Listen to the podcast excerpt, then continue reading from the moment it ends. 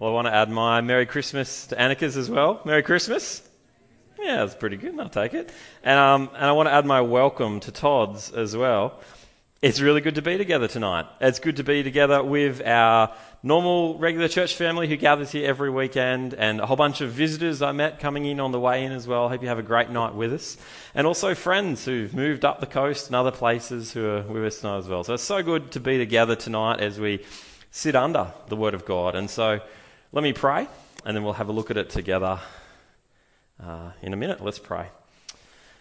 Oh, Father God, thank you so much for this moment right now. As we anticipate Christmas in a few short hours, Lord, uh, we, we, thank you for the excitement of that, the joy of that. and Father, we, we thank you as well for your good word to us, which brings such good news as we open it. And so, Father, please open our eyes to see the goodness of this news tonight. Uh, and, and I pray that it would be a thing that stirs us, blesses us, uh, and, and causes us to love you more. Amen. Well, you can spot Christmas coming a mile off, can't you? Every year, that slow build up that kind of ticks away once you hit December 1. And right now, we're like maximum build up because it's a couple of hours before Christmas. But it, it, starts slow, doesn't it? December 1 ticks over, and then you're allowed to put your tree up. Did anyone put their tree up before December 1? A few of you guys, you sickos, far out. No, you got to wait to December, and then lights start popping up on all the houses around you. Uh, Erina Fair does get terrible, as people have already mentioned. Uh, you can feel the Christmas expectations going, starting to tick up and tick up and tick up. I don't think Lucy's here tonight, but Lucy, she starts wearing her Christmas swag, so you know that it's December when she's wearing her weird sweaters and stuff like that. If you don't know Lucy, she's the most, she is Christmas, basically. Uh, and, and the, and the Christmas vibe gets into a full swing. It keeps building and building and building until this moment in the month of December when this happens. Check it up on the screen milk with a use by date that's after Christmas. And this happened to me about a week ago, and you're like, it's on now. Look at that. That, that, that, happen, that happens to me a bit in life. Sometimes, like, oh, that's after my birthday, or that's after whatever. Anyway, milk is a good, important part of my life for keeping track of things. Uh, but here we are tonight at the absolute peak of Christmas anticipation, Christmas expectations. It's what 9:30. It is 9:30, Christmas Eve here we are, everyone's revved up, it's so good. What's going to happen tomorrow? Bam, it'll be done. It'll be over in a, sh- a few short hours. The day will be done. It's actually pretty hard, I think, for Christmas to live up to the expectations that we build up to each year. I wonder if for many of us, sometimes it can feel like Christmas itself, the day, can easily feel a little bit like a letdown. Now, here's the thing I want us to think about tonight what about the first Christmas? The one we've just been reading about in the Bible here. The one that we've been singing some carols about, that we'll sing some more about in a little bit. There is some serious hype, some serious expectation, serious hope around the first ever Christmas. Here's some of the claims laid out in, in some of the carols we've been singing or we will sing Joy to the world, jo- joyful all the nations rise, light and life to all he brings. Peace on earth.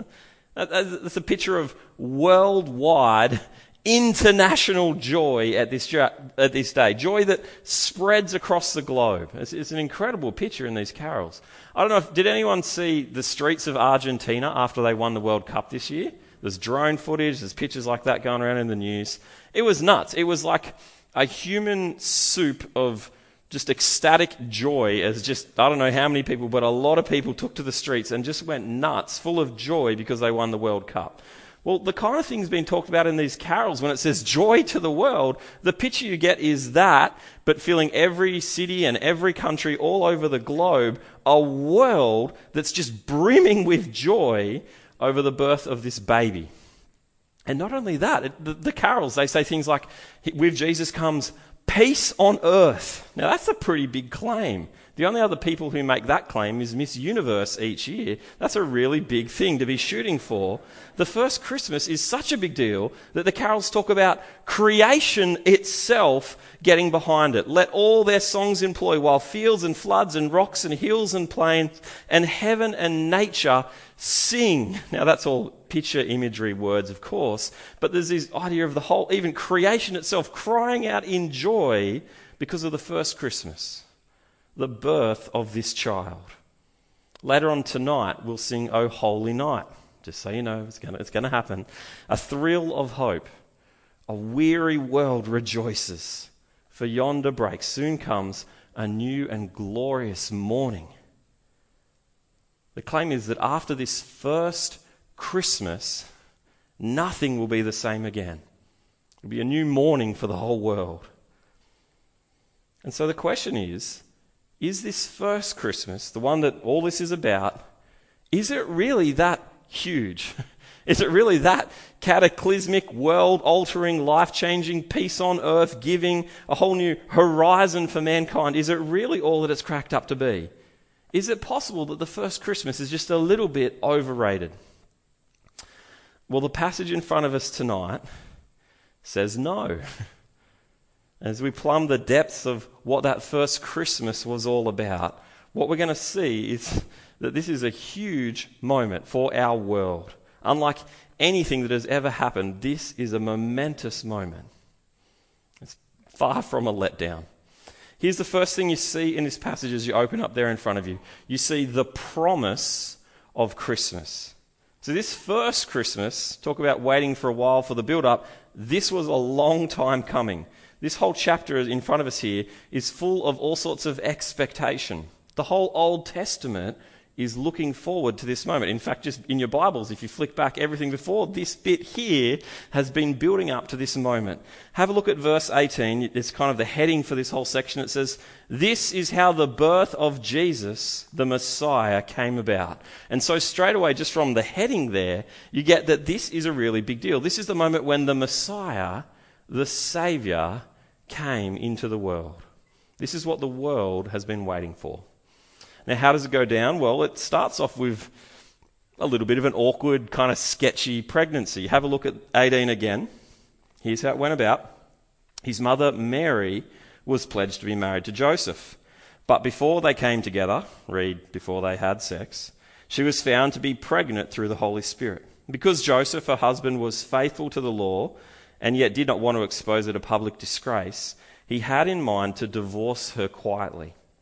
It says there that Joseph and Mary are engaged. They're not yet married, uh, but in that context, it meant they hadn't had sex yet, but this was a serious public commitment, had already been made for them. And so to break it off would be a big deal. It actually required a divorce to break off this engagement. Now, we know what Joseph doesn't know. We, as the readers, know what's going on, she's pregnant by the Holy Spirit, by a miracle of God Himself. But Joseph, well, he doesn't know what's going on, and he's assumed that she's cheated on him. And so he's going to break it off with her quietly for her sake. Uh, but look at verse 20. Massive plot twist. Look at verse 20. But after he'd considered this, an angel of the Lord appeared to him in a dream and said, Joseph, son of David, do not be afraid to take Mary home as your wife, because what is conceived in her is from the Holy Spirit. Now, we knew, we saw this coming, but that is a huge plot twist. Uh, we're used to this story. It's a familiar um, historical thing being described here, an account. Uh, but this would have been a really, really weird night for Joseph, wouldn't it? That's an understatement. But did you notice the first hint there of the promise of Christmas that's mentioned?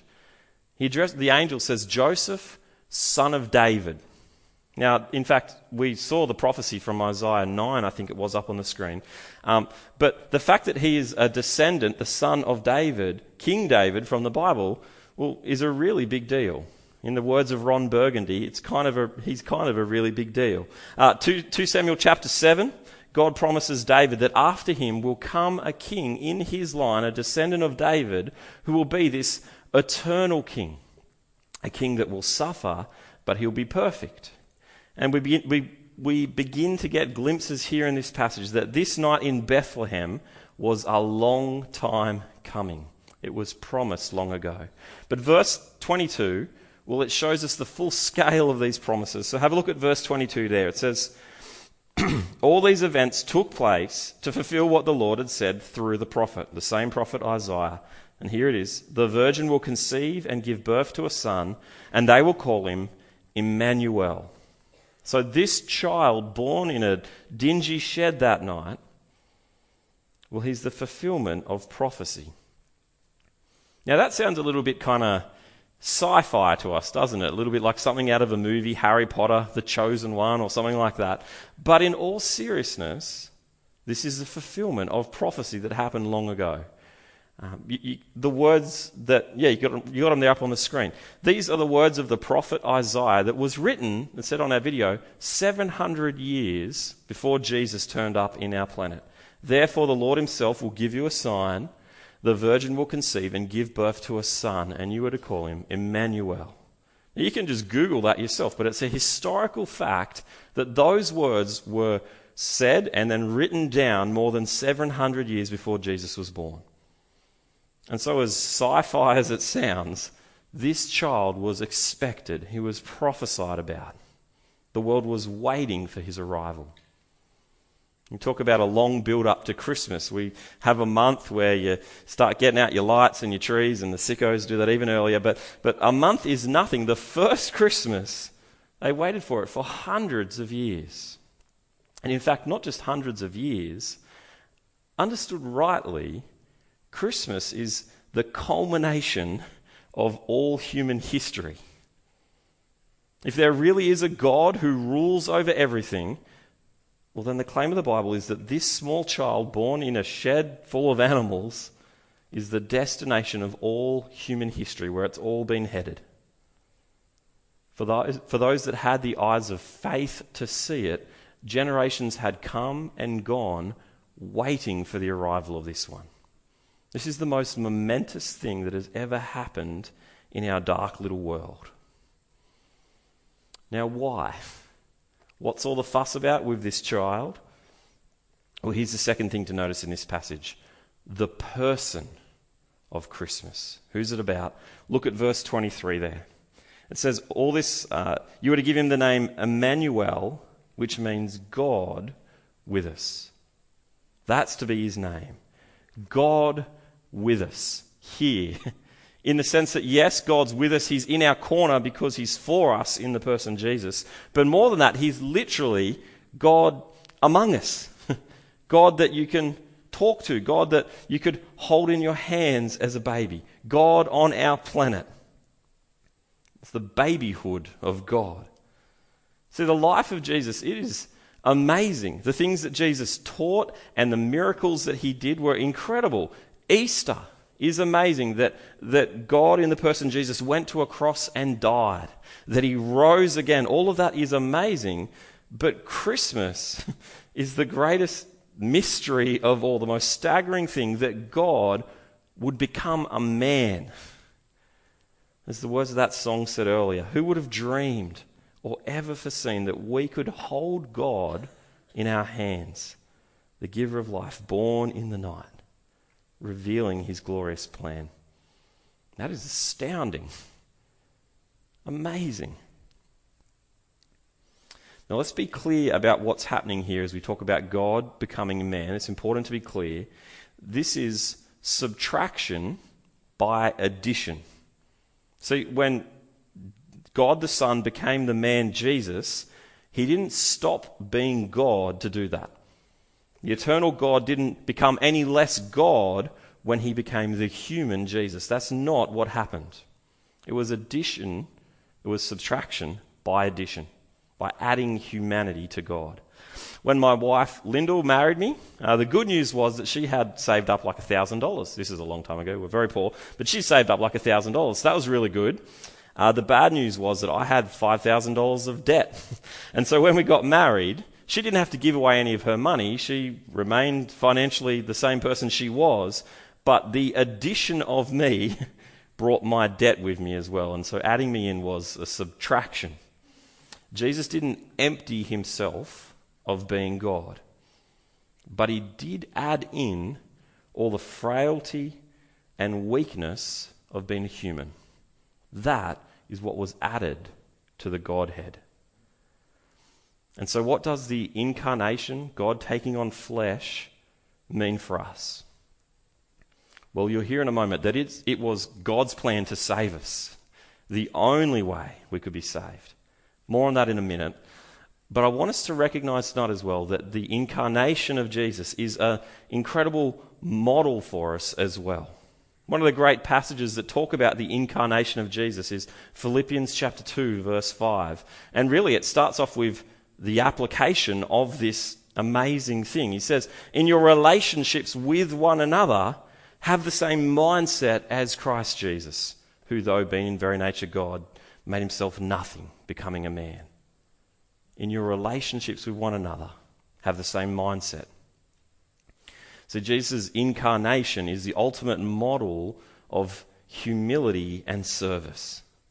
And so, friends, if you are a Christian, if you're Jesus' person, then we are called to go and do likewise.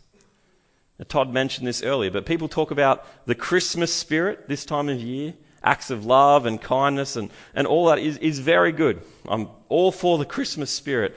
But, friends, the Christmas spirit, in reality, really is just the Christian spirit. It's not meant to be a thing that we crack out once a year this time of year. It's actually meant to be our DNA of who we are as, as Christians who follow Jesus. His incarnation is meant to be the model for how we live. As we live lives spending our lives sacrificing for the, for the cause of doing good to others, in humility, considering others' needs above our own. And so, friends, may that be the case all year round, that would be those who live that way. But in fact, it is worth noting this even in this next couple of weeks, isn't it? The Christmas is great as we get together, friends and family, all that's very nice.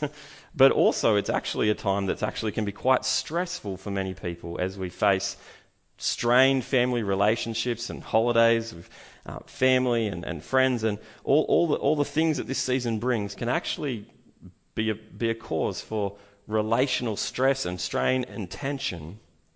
And so, in this season, I want to encourage you if you're a Christian, then be one who considers the needs of those around you and puts them above yourself. Imitate Christ's humility and service. But here's the final thing why? What was the ultimate reason for the incarnation? Well, here's the third and final thing. Notice the purpose of Christmas. So you, see in the passage, there's two names given to Jesus. One is Emmanuel, which means God with us. The other is Jesus. But look at what it means. Verse 21 it says, You are to give him the name Jesus because he will save his people from their sins. The name Jesus, I don't know if you knew this, means God saves. Now, what do we need saving from? Ourselves, our own mess, our own sin, is the word this passage uses. Now, I think sometimes the best gift you can ever get is a gift that you actually had no idea that you even needed. A few Christmases ago, I got given the gift of some AirPods, which is a small and this is, this is, a trite example, right? But to me, AirPods just seem like a bit of an unnecessary. Who really wants to spend money on that? Who could be bothered? But I got given them as a present, and I probably wasn't a very nice receiver of that present, right? But actually, I got to say, once I got rid of cords and started using AirPods, it was massive. It's probably the best present anyone's given me in a long time. I started listening to podcasts and audiobooks. It was really, really good. Sometimes the best gift is the gift you didn't even know you needed it because you didn't think that was the thing you even wanted. Now, that's just a small example. Jesus coming to save us from our sin is like that times infinity. This gift is huge. Nothing matters more that we can find forgiveness in Jesus. But the problem is, friends, most of us don't really even know what our greatest need is. We wander through life unaware of our deepest need. But the claim of the Bible is that there is a real God who cares about this world. He cares about how we live in His world, and He's going to hold us to account for how we've treated the people around us, and particularly for how we've treated Him. Uh, the song we're going to sing at the end, O Holy Night, it says, Jesus, He knows our need. To our weakness, He's no stranger. Friends, our great need is that without the Saviour, we will face an angry God because of our sin and rebellion against Him. And so, before we can come to Him and find that grace from God, we need to recognize our need for forgiveness. That's what we saw in Steph's story earlier, wasn't it? She grew up believing that God was there and it's all sweet with Him, but it wasn't until she understood her sin properly that she understood the need for Jesus' grace. And it came, she talked about how um, it, it rattled her coming to terms with her sin. That was a really big thing, a heavy thing. But alongside that was realizing God's grace to her in the person Jesus. The purpose of Christmas is that the Saviour came for us. But you'll only see the goodness of that when you realize your desperate need for forgiveness. And so, friends, have you come to terms with that? Or are you a bit like Steph was those years ago? Maybe dropping in and out of church, believing in God, maybe even praying to Him, but never even realizing what the deepest, the biggest thing you should be praying to that God for. Because your biggest need, the prayer that you really need to pray, is the prayer that says, God, I need your mercy. I need your forgiveness.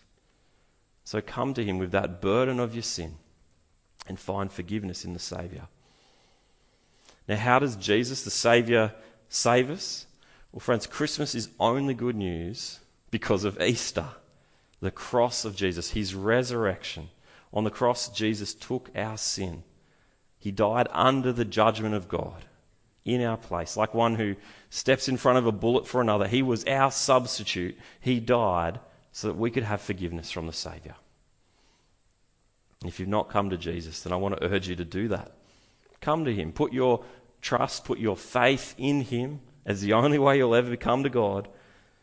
Recognize that He's done it for you. Trust Him for it. And live for Him as your King. Friends, if this news is all too familiar to you, uh, if, if, if you've heard this a thousand times, then tonight I want to encourage you revel in this good news. Know the joy that you already knew when you walked in that door, the gladness and hope and joy. The first Christmas was not overhyped. Winning the World Cup's got nothing on this. This is next level good news for all humankind. We've got so much reason for joy as we celebrate even tonight. And so we're going to do that. We're going to celebrate together as we sing in a moment. I'm going to lead us in prayer and celebrate in that way as well. So I want to invite the band to come up. We're going to sing in a moment. But first of all, we'll pray to our good God. Let's do that.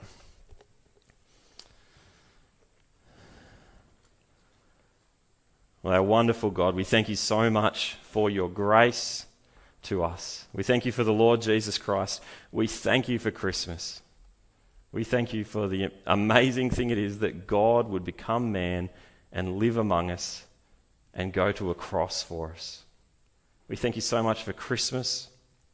We pray that we remember what this day is about, that you would stir us even now to appreciate the enormity of what it is. In your Son's great and glorious name. Amen.